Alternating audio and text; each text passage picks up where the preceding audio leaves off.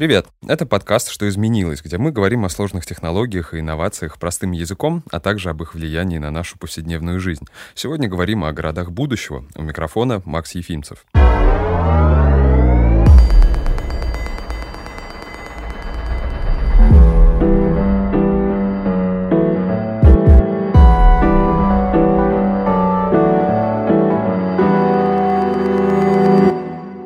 Численность городского населения постоянно растет. Общемировой показатель городских жителей немногим меньше 50%.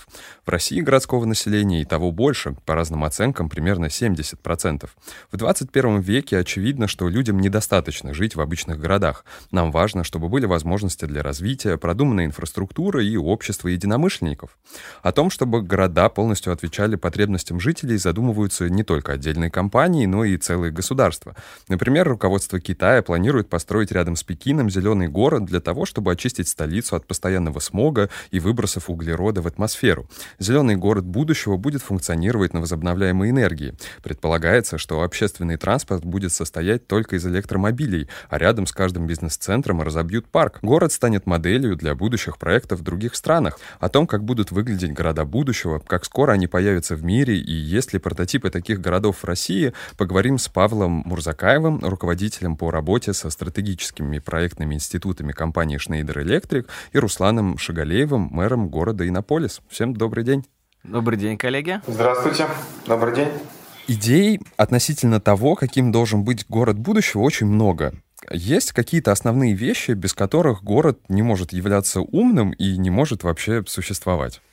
Да, умный город начинается с умной инфраструктуры. Под ней мы понимаем умный транспорт, умные электрические, тепловые сети, сети водоснабжения, центры обработки данных и умные здания. Без всего этого умный город э, не может существовать. И главным связующим фактором всех этих э, умных технологий э, является единая интегрированная система. И в целом интеграция всех систем э, в умном городе позволяет сделать э, город современным, технологическим и как сейчас э, говорят моды тренд, sustainability, устойчивым э, к развитию. То есть должен работать как единый организм такой. Абсолютно верно. От розетки, от квартиры до э, квартала и всего города. Угу. А, Руслан, а добавите ли вы нам что-нибудь? Я думаю, что да, потому что Иннополис один из городов будущего.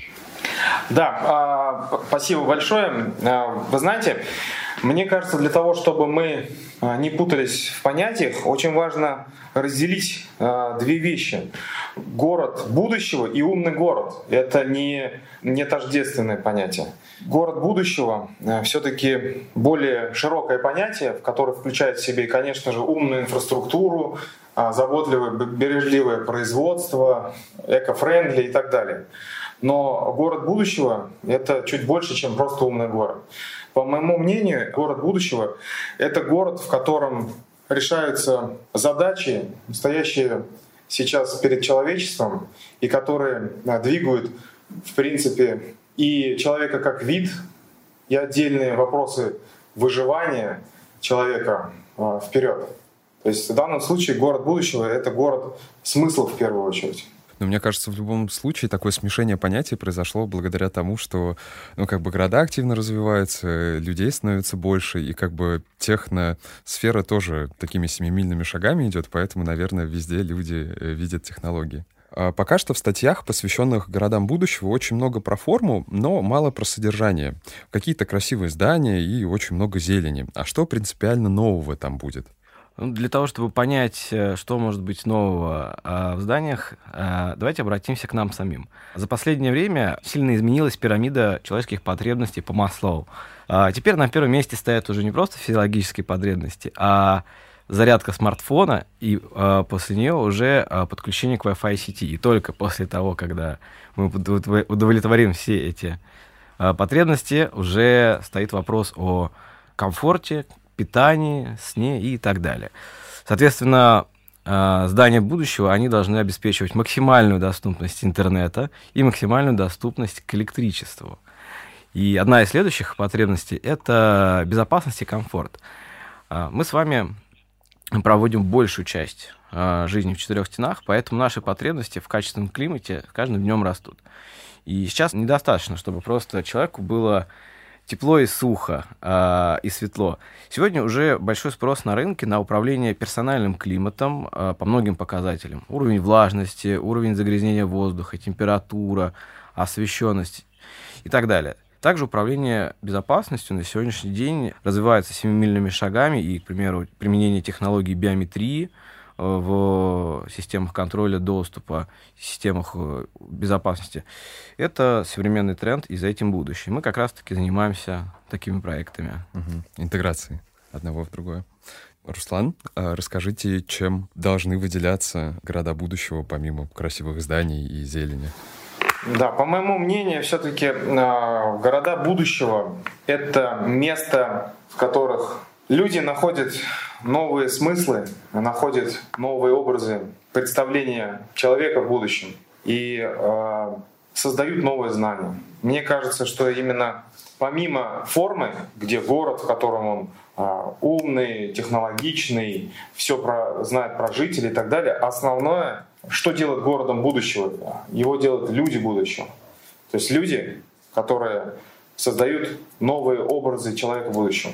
Люди, которые решают насущные проблемы долголетия, цифрового и биологического, а, бессмертия, покорения космоса, проблемы, глобальные проблемы голода. Ну, именно э, если мы говорим о принципиально новом, то для меня в первую очередь э, город будущего это э, город по сути. Скорее, если правильно сказать, не город, в котором реализованы технологии будущего, потому что любая реализованная технология, она перестает быть технологией будущего. Потому что если у вас ездит по городу беспилотный транспорт, то это город уже настоящий, потому что эта технология уже здесь а город, который устремлен а, мыслью инженерной, технологической, образовательной, творческой в будущее. То, что создает наша завтрашняя ну, обыденность и повседневность. Вот для меня что является города будущего. Город будущего должен быть под началом какой-то компании? Или все же нет? Или предполагается, что города будущего будут строить там условно за счет государства? Если да, то можете привести примеры таких проектов? Ну, в принципе, на сегодняшний день практически все модели — это коллаборация государственных и частных инвестиций. И э, сейчас уже видно по ряду как зарубежных, так и российских проектов, что привлечение э, инвестиций, привлечение резидентов, оно дает э, очень положительный эффект для э, развития технологичных городов будущего как раз-таки э, компания Schneider Electric является резидентом как Иннополиса, так и Сколково. В Сколково мы э, располагаемся в технопарке, у нас есть э, свой R&D-центр, э, кто занимается системами автоматизации энергетики. И в Иннополисе у нас свой э, также неокр. Коллеги в Иннополисе занимаются системами кибербезопасности и BIM-моделированием. То есть, получается, это все равно такие партнерские отношения между, там, условно, государством и частными какими-то компаниями.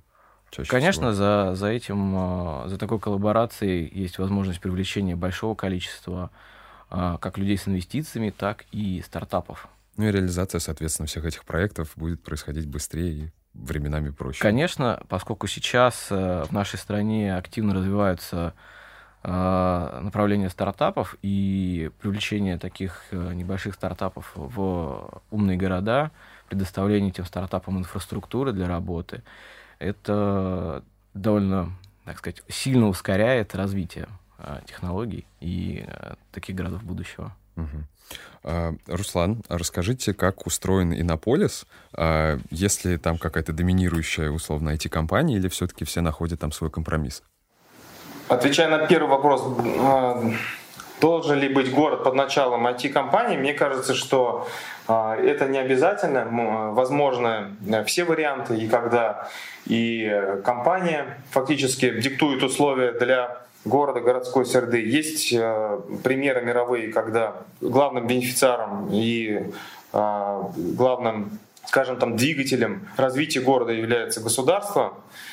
А если говорить про город Иннополис, то, как вот коллега только что говорил, у нас есть некая форма коллаборации, когда часть, которая зависит в первую очередь от, э, от города, от государства, от органов местного самоуправления, а, реализуется эффективнее а, с участием компаний, которые а, реализуют э, технологическую, техническую часть и э, у нас есть такой подход к городу, что мы э, говорим о том, что мы э, город для тестирования технологий. То есть к нам приходят компании, которые хотят посмотреть на, на малых цифрах, на малой площади, на малой плотности населения, посмотреть, как те или иные технологии, по которым есть предпосылки внедрения в нашу повседневную жизнь, как они будут в реальности существовать, каково их ну, эффективность, удобство, use cases отрабатывают различного рода. И мне кажется, что в данном случае это хорошая коллаборация. Мы как город не можем инвестировать много средств в передовые технологии, потому что они, скажем так, они поэтому и передовые, что они там не стандартизированы до конца, а, у них есть некий там гэп между их их изобретением, их внедрением сертификации и так далее. А мы со своей стороны смотрим, а что же из этого реально э, нужно конечному потребителю.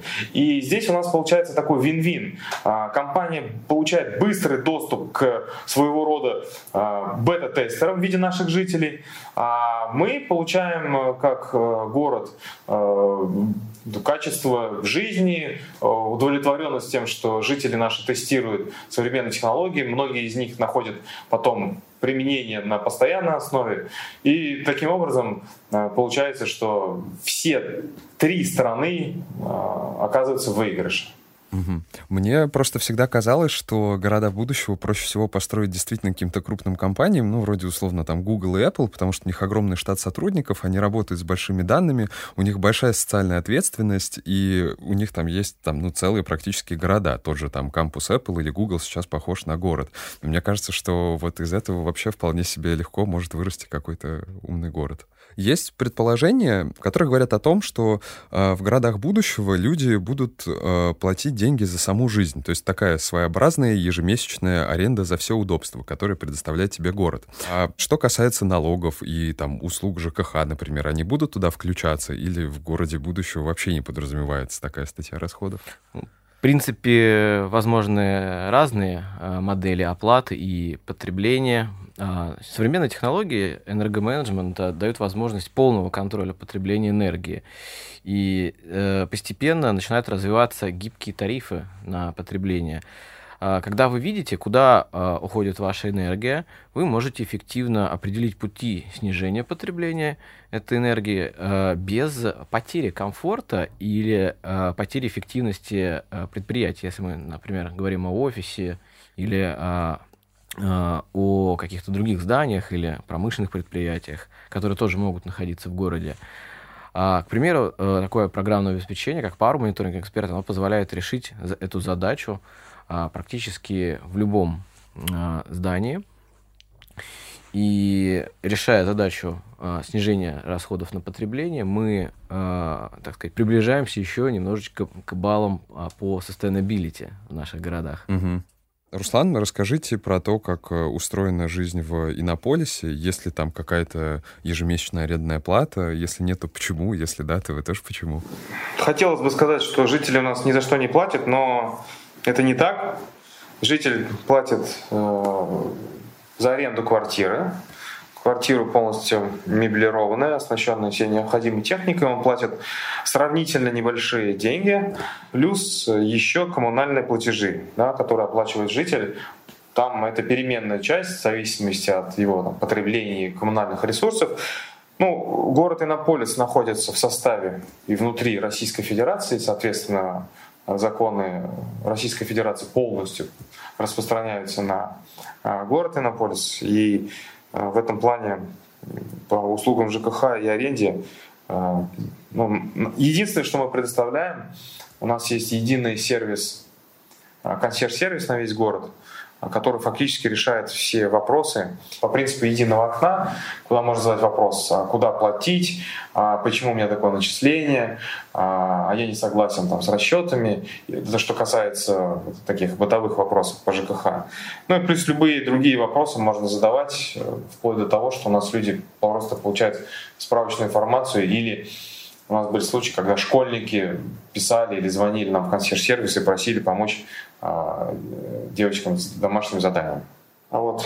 По поводу налогов, ну, я думаю, что понятно, что любое государство а, существует на результаты деятельности его жителей, а, и на, ну, налоги – это один из основных источников дохода. Я думаю, что общество или государство, которым откажется полностью от налогов, я не знаю, по какой модели оно будет существовать и когда это случится.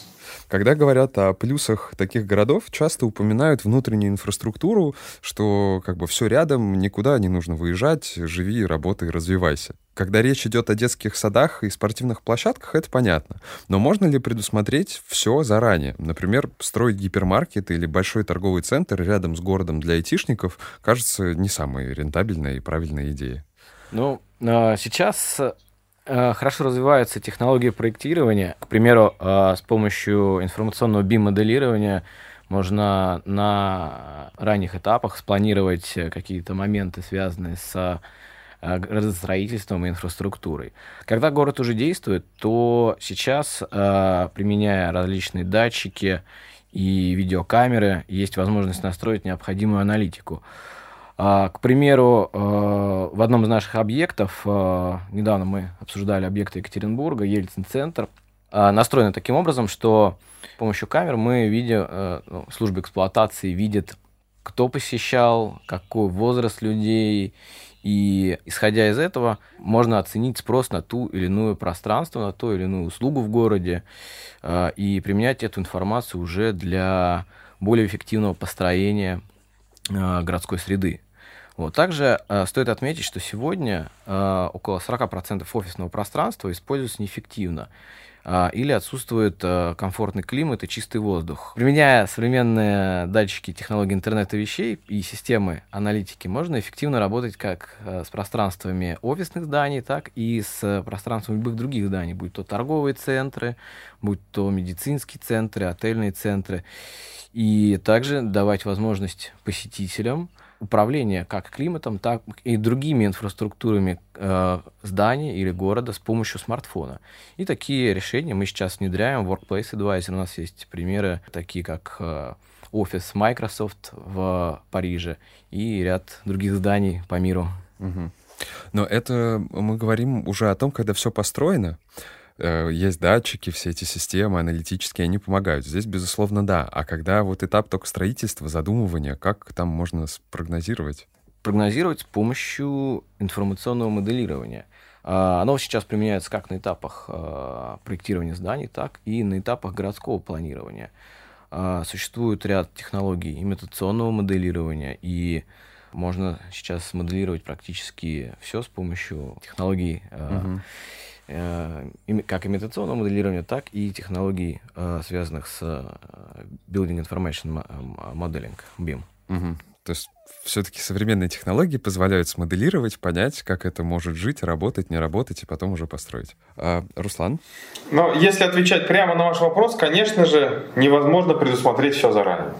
Конечно, а, методологии а, по прогнозированию Э, позволяют нам снижать уровень риска, ошибки, но э, предусмотреть все заранее, конечно, невозможно. И зачастую э, получается ситуация, когда объект, который мы рассматриваем, и его прямое назначение, гипермаркет, да, если посмотреть его суть, то люди могут использовать этот, этот объект а, не по его прямому назначению, а, например, это место встречи, это часто бывает в отдаленных центрах больших крупных городов, что, например, гипермаркет, если отсутствуют другие достаточно большие площади, заведения под крышей, начинают использоваться как местные точки притяжения, например, молодежи.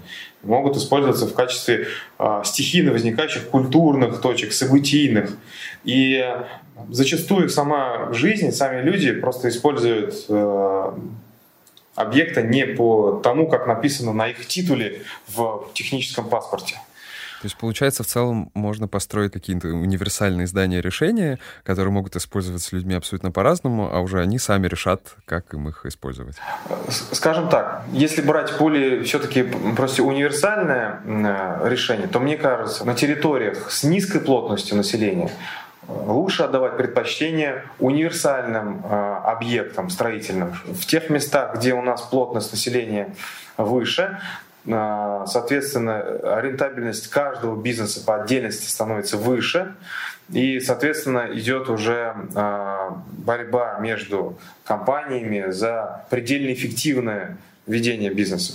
Для того, чтобы делать э, города будущего повсеместно, как мне кажется, технологий все равно недостаточно. Например, более развитого искусственного интеллекта, не в том виде, в котором он есть сейчас, или повсеместного распространения сетей 5G, хотя вот с ними вроде как вопрос у нас сдвинулся с мертвой точки, чего еще не хватает городам будущего?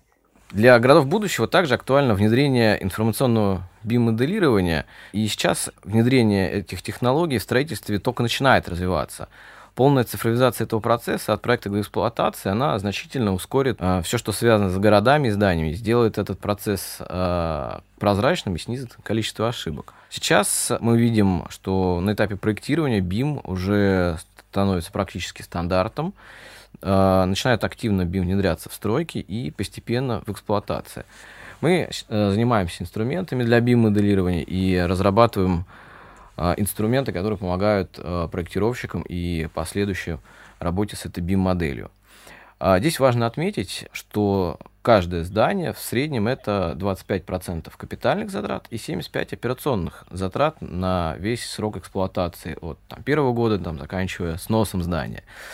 BIM-модель здесь выступает как э, большая база данных обо всем оборудовании от архитектуры до мебели и электрики.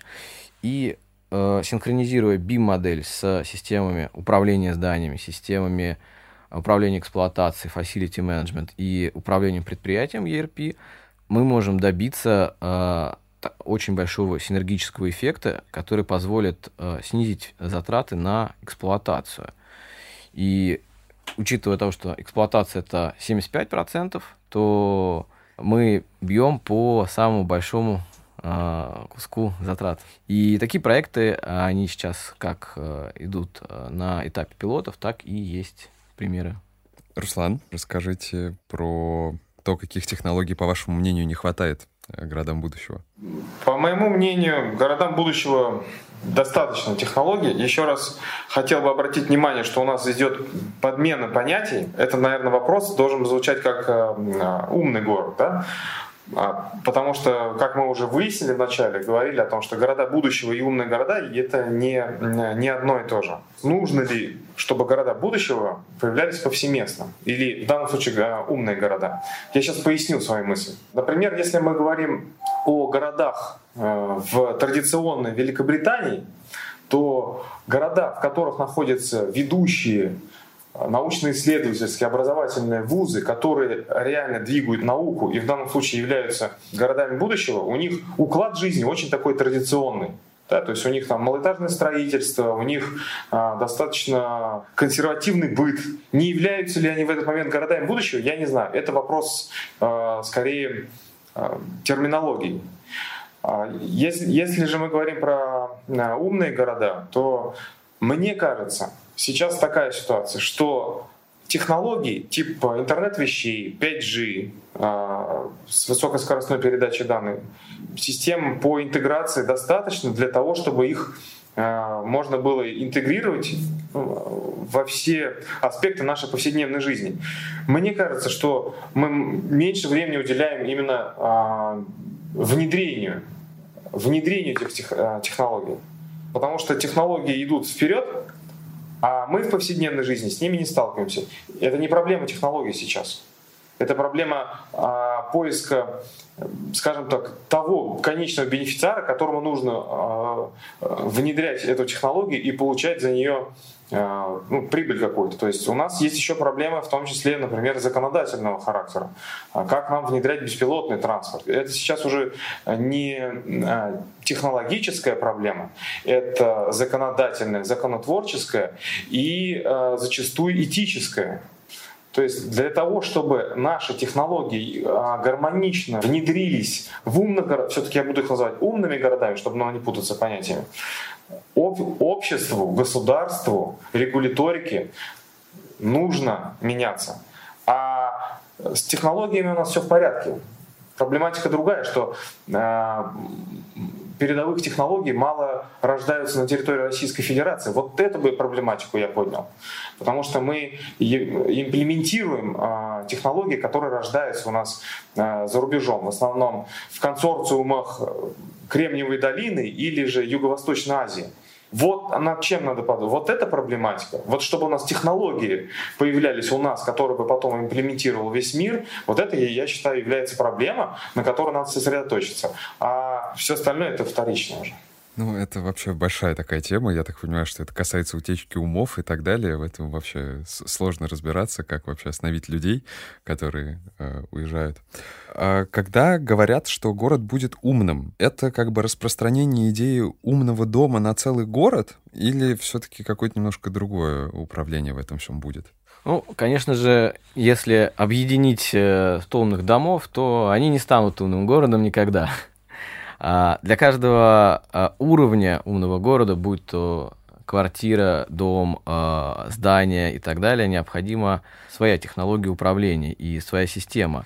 И необходимо, чтобы умный город э, и город будущего имели э, свои технологии на каждом уровне, и эти уровни были с собой э, взаимосвязаны. К примеру, система управления зданием, современные, те, которые планируется внедряться в будущем. Эта система построена полностью на IP-протоколах э, интернета вещей, что дает максимальную гибкость и позволяет применять подходы на основе данных.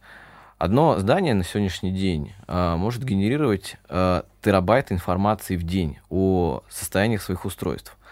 Конечно, вручную с такими данными работать практически нереально. То есть нужно сажать штат э, сотрудников но как раз-таки с этим отлично справляются сейчас э, системы э, работы с большими данными, различная облачная аналитика. И используя данные, которые собирают в наше здание, мы с помощью этих систем превращаем данные в информацию. И дальше уже эта информация служит нам помощью в принятиях решений. К примеру, у нас есть медицинский центр, у которого стоят фильтры, бактерицидные сейчас называются, это хепа-фильтры, нам нужно раз э, в месяц их все э, посмотреть, э, проверить их работоспособность. Но если у нас фильтр разобьется раньше, чем за месяц, то эта система аналитики нам сможет подсказать и позволит улучшить качество воздуха в больнице. Соответственно, для других объектов это работает точно так же. И далее от зданий эта информация, она идет к единой диспетчерской, где уже обрабатываются и контролируются необходимые параметры. А, такие решения, кстати, мы как раз-таки на ряде э, городов в мире также применяем там, в Барселоне, в других странах и направлениях. Есть еще такой интересный вопрос, он как раз связан с э, выработкой объема данных э, объектами, там, в случае дома, да, там более одного терабайта, но это же нельзя сказать, что информация ничего не весит. Есть сервера, которые хранят эту информацию, информации с каждым днем становится больше, а что с ней делать потом, когда ее станет слишком много? Технологии идут таким э, образом и развиваются в таком направлении, что количество носителей информации идет геометрический рост возможностей. И говорят, одна из теорий, что рост, э, экспоненциальный рост генерируемой человечеством информации является одной из главных э, условий для продолжения технологического процесса. Поэтому то, что растет количество данных, это хорошо. Ну, растет-то, может, и хорошо. Здесь как раз вопрос просто в том, как бы где их э, хранить. Потому что если, например, там один дом производит такое количество информации, окей, там терабайт сейчас можно уместить в флешку, хорошо, но есть там петабайты и так далее, и их может быть сотни, тысячи, миллионы, и где вот под это все, получается, нужно прям хранилище данных отдельные под это строить? А конечный пользователь практически давным-давно уже не, не озабочен этой проблематикой. Вы храните что-то у себя? Ну, кроме там ежедневной информации, которой вы пользуетесь. Но мне кажется, что фильмы, а, музыку вы все давно-давно уже смотрите в сети. Э, эта информация хранится у профессиональных игроков, провайдеров, контент-провайдеров и так далее. А для них это их основной бизнес. А по поводу э, распространения идеи умного дома на целый город. Ну, как бы идеи понятно, что объединить в некий более там суперкластер, да, если дом это тоже набор каких-то устройств, датчиков, а, методов их обработки, что у города а, ну, вырастает практически масштаб. Но самое главное, что я хотел бы сказать, что человек сейчас в современном мире генерит такое количество информации, что грех этим не пользоваться. Поэтому одна из главных направлений это именно то, что мы должны уметь с цифровой информацией работать. Многие идеологи городов будущего перенимают опыт урбанистов. Например, они считают, что растянутая безликая застройка, как в США, это плохо. При этом подавляющее большинство проектов крупных городов выглядит как условный Гонконг. Много небоскребов, много огней и рост в высоту. А, возможно, внутри них хорошо и удобно, но для многих людей такой внешний вид кажется отталкивающим. Есть ли примеры городов с малоэтажной застройкой, что-то больше похожее на Флоренцию? В сегодняшний день не обязательно строить э, умный город э, в поле, э, так сказать, Гринфилд. Умный город может быть реализован и в существующих зданиях, поскольку внедрить современное, э, ну, так сказать, в историческое здание, внедрить технологии, внедрить подход и добавить IT-системы можно практически без дополнительных кабелей, поскольку сейчас все беспроводное, и не обязательно строить что-то с нуля, когда можно взять существующее. Руслан, как вы считаете, обязательно ли город будущего должен быть из одних небоскребов? Не считаю. Я считаю, что э, города, как любое искусственное сооружение, привязаны контекстно к истории места и человека, который эти города построил. Э, скажем так, в Юго-Восточной Азии или там, в Японии, да, э, люди жить в квартирах-холодильниках по 12 квадратных метров норм. А, например, в, России не норм. А в США вот это написано, ну, растянутая безликая а, застройка, этот индивидуальный дом, этот а, private property, это вообще основа их а, государственности. Поэтому это очень важно смотреть на контекст.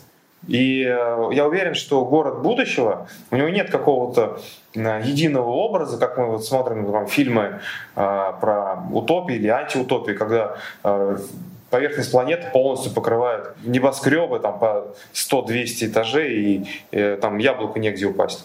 Мне кажется, что э, города будут на, на разный вкус, и в чем соль, чем хорошо, тем, что человек будущего, который будет жить в городах будущего, не будучи привязан к месту рождения, он может под свой собственный вкус выбирать, а где же он хочет а, жить, творить, а, там, растить детей.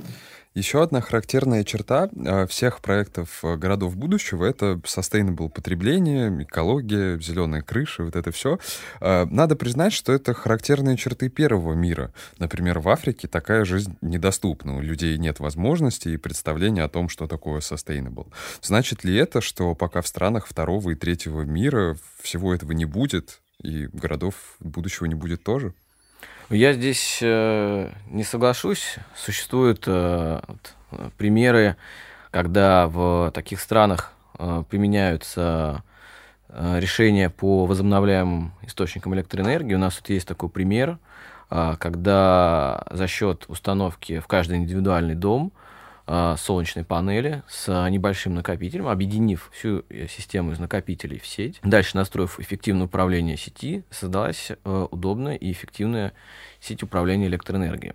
Конечно, здесь очень важно было то, что это участие и международных компаний, и участие государств. То есть это позволило жителям этой страны э, получить доступ к электроэнергии. Да, добавлю. А, вы знаете, мне кажется, что э, если мы говорим про а, страны второго, третьего мира и а, про невозможность проектов городов будущего, эффективное энергопотребление, как раз-таки его потребность возникает там, где этой энергии мало. Если мы говорим про то, что у нас есть э, города в Сибири, которые находятся рядом с э, ГРЭС, и э, у них там электричество на тысячу таких городов вокруг, то никакой особой потребности в том, чтобы становиться энергоэффективными, у них нет. У них потому что генерация генерит какое-то количество электроэнергии просто как ну, некое паразитное явление. Они в любом случае его будут генерить. А вот там, где у вас э, высокая стоимость электроэнергии, высокая стоимость доставки туда и так далее, это как раз-таки является отличным мотиватором поведения для того, чтобы э, вам задуматься и посмотреть вокруг себя, посмотреть в мире, какие же есть технологии для того, чтобы использовать эту энергию солнца, энергию ветра, накопительные системы хранения электроэнергии для там, генерации в ночное время, когда тариф ниже, и там, ее затраты там, в дневное время. Поэтому мне кажется, что нехватка чего-то является хорошей мотивацией для того, чтобы начинать ну, эффективнее использовать ресурсы и процессы. Если посмотреть на проектов городов будущего, видно, что они заточены в основном под айтишников и других представителей технических профессий. Например, представители Иннополиса в одном интервью говорили, что город не для творческих людей и не для тусовщиков. Вот что нужно сделать, чтобы в города будущего ехали не только технари? Да, я вот здесь э, не соглашусь, что э, город будущего и все, что связано с технарями, не поможет э, и не даст возможность людям искусства также пользоваться благами городов будущего. В принципе, вот э, инженер — это творец. Инженеры также вдохновляются искусством для того, чтобы разрабатывать как новые IT-продукты, так новые хардвер-продукты. Также люди творчества, они могут вдохновляться чем-то урбанистичным, чем-то техногенным и э, воодушевляться как небоскребами, так и какой-то малоэтажной застройкой, так и гармонией внедрения каких-то растений в, и экосреды внутри зданий. Могу сказать, что в профессиях будущего, когда мы говорим про города будущего, а, творчество будет одной из э, важнейших атрибутов, скажем так, для того, чтобы человек преуспел.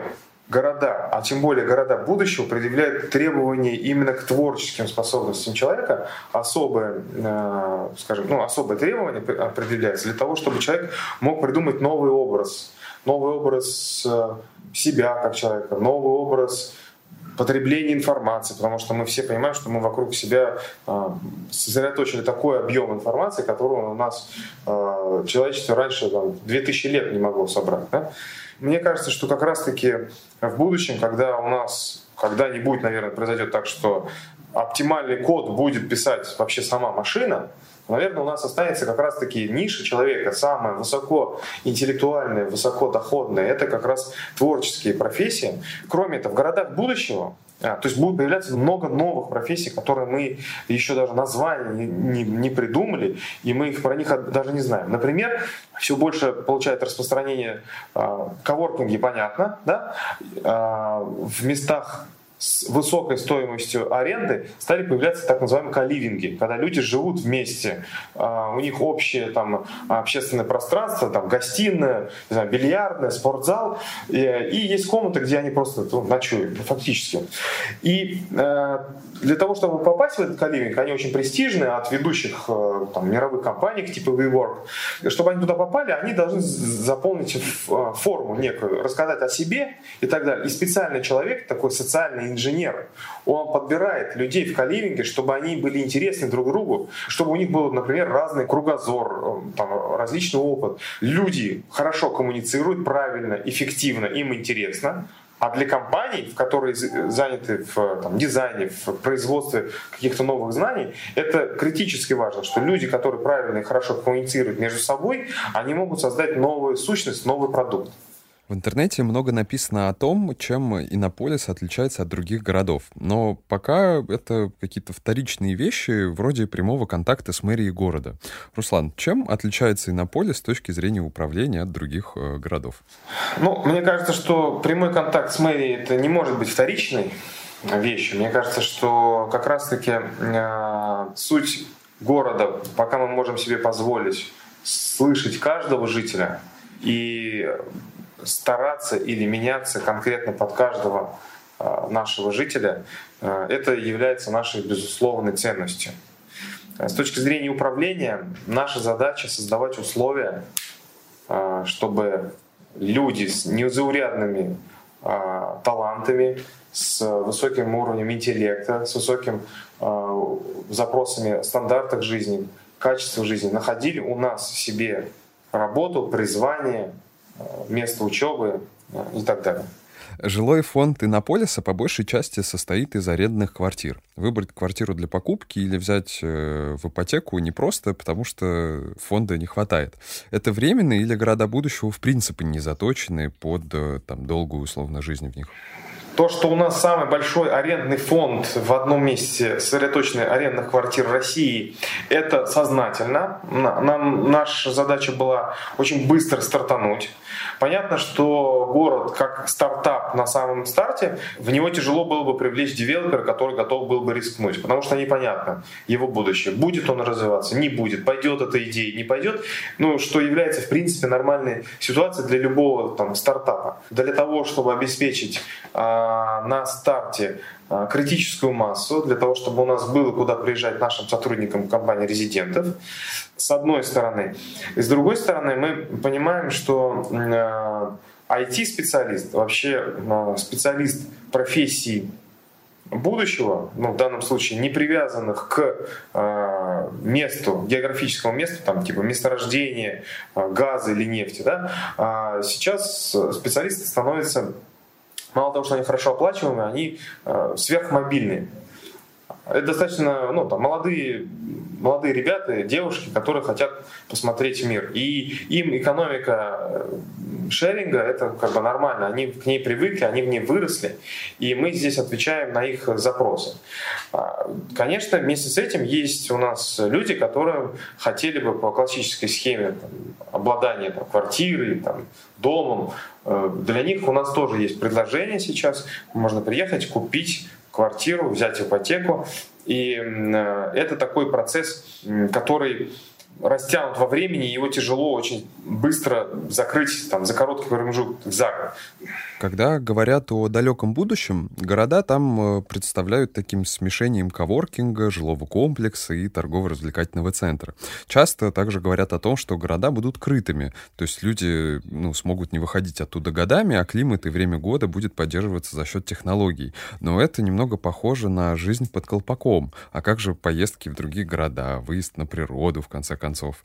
Рукотворные и высокотехнологичные — это хорошо, но людям важна простая смена обстановки. Будет ли у нас такая возможность в таких городах? А, я вижу, что здесь э, э, речь о разных потребностях человека. То есть потребность э, там, жить, находиться в какой-то обстановке и потребность в путешествии. А нахождение в комфортном городе будущего не отменяет потребность человека путешествия, смене обстановки и исследованию чего-то нового.